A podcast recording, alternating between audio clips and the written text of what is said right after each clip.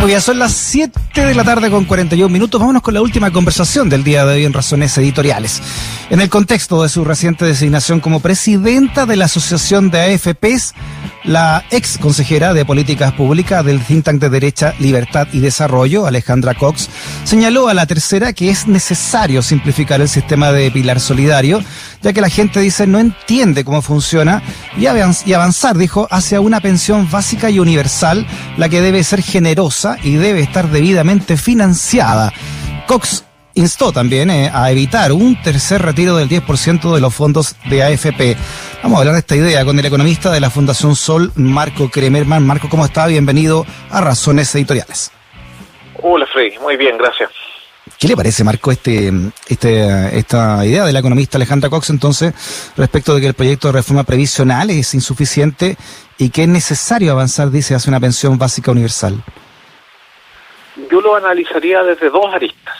La primera, que creo que es una arista positiva para la discusión, es que efectivamente Chile debe avanzar lo más rápidamente posible a una pensión no contributiva, vale decir que no dependa cuánto cotizó una persona o si cotizó o no cotizó al momento de jubilar, ¿no? Al momento de que un hombre o una mujer jubila en Chile, cualquiera sea esa persona, perteneciendo a cualquier nivel socioeconómico, a cualquier familia, tenga derecho a una pensión mínima vale decir, avanzar del 60% más pobre, incluso más allá del 80% que en las últimas semanas está proponiendo el gobierno, a una pensión universal y con un monto suficiente, y eso es lo más importante, ¿no? porque el gobierno propone, con las indicaciones que conocimos hace algunos días, llevar el pilar solidario al 80% de la población, pero recién para situarse en 177 mil pesos de ese valor, que es la línea de la pobreza.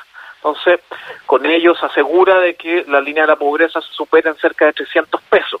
Pero es importante constatar que con 177 mil pesos una persona, por ejemplo, podría destinar 3 mil pesos al día para alimentarse, lo cual es bastante exiguo, ahí ya tienes 90 mil pesos, 40 mil pesos para pagar servicios básicos, luz, gas, agua, algunas otras cosas más, que también es exiguo, lo que sobra, 47 mil pesos alcanzarían para comprar medicamentos pero los jubilados, los jubilados necesitan mucho más que eso, tienen muchas otras necesidades más, y por tanto lo que nos dice la nueva presidenta de la asociación de FP es que ese monto debe ser más alto, y ojalá, eh, porque no dijo cuánto, ojalá nos estemos acercando prontamente al salario mínimo. Entonces, esa lista es positiva, porque yo creo que de alguna manera si la propia asociación de AFP y de alguna manera Libertad y Desarrollo nos dice que Chile debe tener una pensión universal en un valor suficiente y que los 167 mil pesos que se plantean es algo muy bajo, es que deberían todas las fuerzas políticas alinearse en aquello y eso debe ser financiado por impuestos generales. Pero, al mismo tiempo, hace esa propuesta siempre y cuando se mantenga íntegramente un sistema contributivo para quienes sí cotizan de cuentas individuales, vale decir, no agregar ningún componente de seguridad social, de solidaridad intergeneracional, de certezas, de garantías, de tasas de reemplazo al sistema contributivo. Por tanto, aquí lo que uno puede colegir, lo que puede concluir, es que la Asociación de FP lo que hace es nuevamente pedirle ayuda al Estado, pedirle ayuda a todos los chilenos y chilenas que financien con sus impuestos, que dado que tenemos un sistema regresivo, recae proporcionalmente más en los sectores medios más pobres, para hacernos cargo de la crisis previsional y mantener intacto el sistema de cuentas individuales, incluso fortalecerlo, considerando que la cotización adicional se vaya a cuentas individuales. Ya, o sea, usted estaría cauto entonces, Marco, a, a revisar las letras chicas que de repente son de liquidación, ¿no? no son tan chicas como, como uno creería, ¿no? Así es, así es, insisto. Yo creo que si es que eh, van a salir nuevamente con la idea de cómo es posible que las personas eh, se opongan o fuerzas políticas se opongan a los aumentos en las tensiones ya, bueno, que las hagan ya, ¿no? Y ojalá rápidamente llevemos el pilar solidario a un, a un pilar universal y con un monto suficiente y que hagamos la discusión por otro lado, del sistema contributivo de pensiones. ¿Por qué? Porque efectivamente, si es que seguimos pisando el palito que solo con cuentas individuales vamos a poder construir la pensión más contundente, no las tasas de reemplazo, eso ya no funcionó. Matemáticamente es imposible que a partir de cuentas individuales, aunque se cotice más, aunque se retrase la edad de jubilación, que se construyan pensiones suficientes. La única manera de hacerlo es teniendo un componente robusto de seguridad social. Por tanto, eso es lo que la Asociación de FP quiere evitar. Mm. quiere seguir manteniendo este negocio gigantesco que el año que recién pasó, pandemia, crisis económica histórica, generó más de mil millones de pesos diarios a las AFP para los dueños de las AFP de utilidades. Sí, como, ustedes lo publicaron en la Fundación Sol, ¿no? Eh, esto que esto que sea eh, una persona de libertad y desarrollo quien quien lidere esto como Alejandra Cox y también que sea desde las propias AFP que surja esta idea, uno puede pensar, bueno, aquí quizá hay un gatopardismo de hacer cambios para que esto siga igual, ¿no? ¿Cómo, cómo lo ve usted? Al menos uno tiene la, puede tener la sospecha, ¿no? De, que, de cómo, por qué viene de este lado y de esta manera, además, eh, esta idea, por ejemplo, de, de, tener esta pensión universal, de que haya una conexión entre la edad legal de pensión y la esperanza de vida, de que haya una reducción de las lagunas en la cotización e incentivar también el ahorro, ¿no? ¿Qué, opinión le merece toda esa idea a usted? Claramente creo que esta propuesta que no se había puesto sobre la mesa antes es justamente para salvar el sistema de FP. Eh, ¿Por qué? Porque efectivamente las AFP ven que su negocio está o se está se ha visto amenazado en los últimos años, movilizaciones profundas, retiros, un cuestionamiento profundo del sistema y por tanto una manera de salvarlo desde mi punto de vista es generar este piso, este piso universal, vale decir que las AFP no tengan que hacerse eh, cargo del problema estructural de las pensiones, que el Estado lo resuelva a partir de una pensión base y que el negocio gigantesco que hoy día administra después de dos retiros más de 215 mil millones de dólares, que eso para que quienes nos escuchan lo puedan dimensionar, es el equivalente a el 80% del Producto Interno Bruto de Chile, para que ese negocio siga funcionando e incluso crezca, aunque las FP no puedan, por ejemplo, administrar la cotización adicional que se está discutiendo actualmente, sí lo podrían hacer perfectamente sus primas hermanas, las compañías de seguros cuyos dueños son los mismos dueños de la AFP. Por tanto, ese es el negocio, si uno pensaría en este gato pardismo, que se está conservando y se le está de alguna manera pidiendo ayuda nuevamente al Estado en un sistema privado para que se haga cargo fundamentalmente de las bajas pensiones, mm.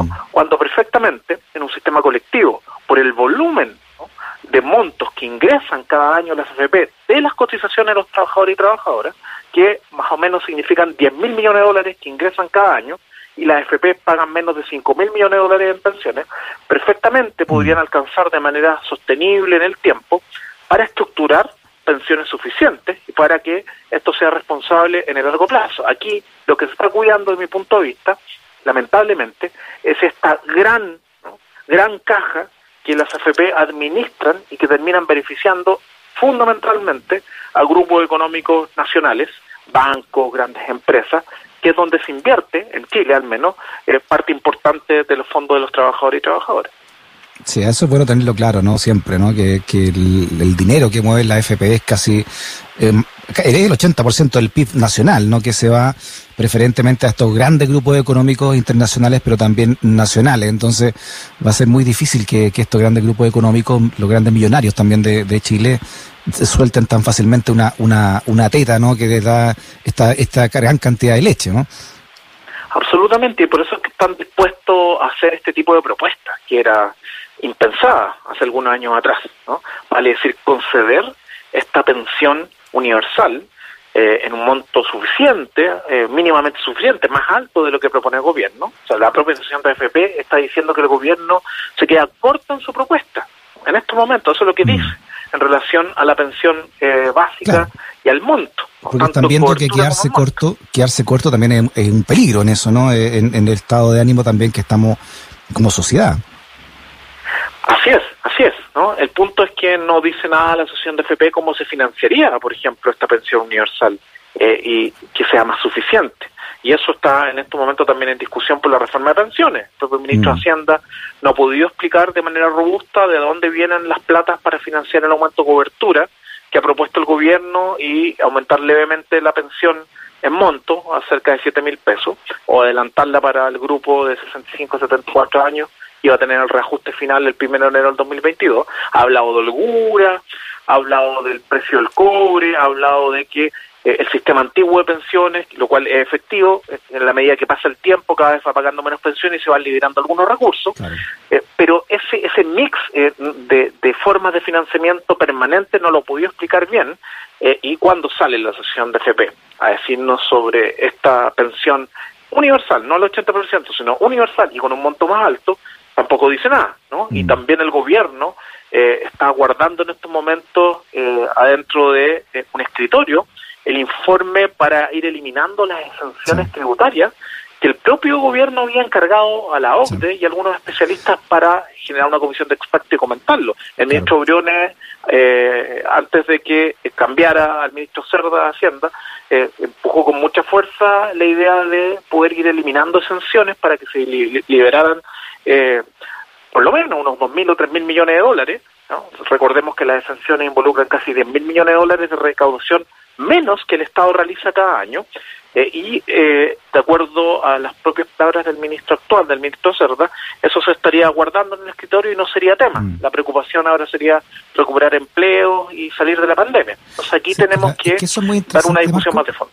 Marco, a propósito de esa discusión de fondo que tú hablas, es muy interesante porque eh, creo que a, partir de, de, poco tiempo, ¿no? Si bien es cierto, se habían hecho muchas marchas masivas contra el sistema de FP, ahora está socializado, creo yo, que, que esta es una, esta es la gran batalla, ¿no? Eh, de todas las batallas en cuanto al modelo que nos rige, que es este sistema de, de, AFP, ¿no? Y todo lo que representa, además, este sistema de AFP, ¿no? Es más que la columna vertebral, es como la columna, el músculo, además, y el espíritu de todo el modelo eh, actual que vive Chile.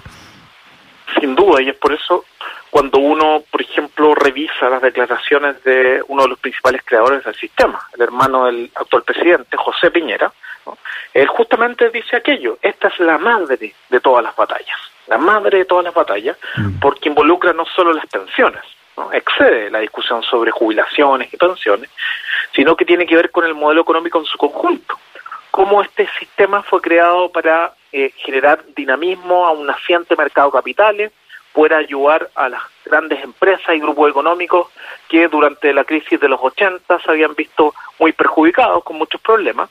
Eh, y claro, ese fue el único objetivo que cumplió el sistema. Efectivamente, ayudó a dinamizar el mercado de capitales, ayudó a muchos grupos económicos a poder eh, conseguir dinero fresco a muy bajo costo para capitalizarse, para crecer, mm. ¿no? a través de las inversiones que los fondos realizan en acciones, en bonos que emiten deuda, depósitos a plazo en los bancos, entre otras cosas, pero el objetivo de pagar pensiones suficientes de acuerdo a la unidad chilena no lo cumplió y nunca lo va a cumplir.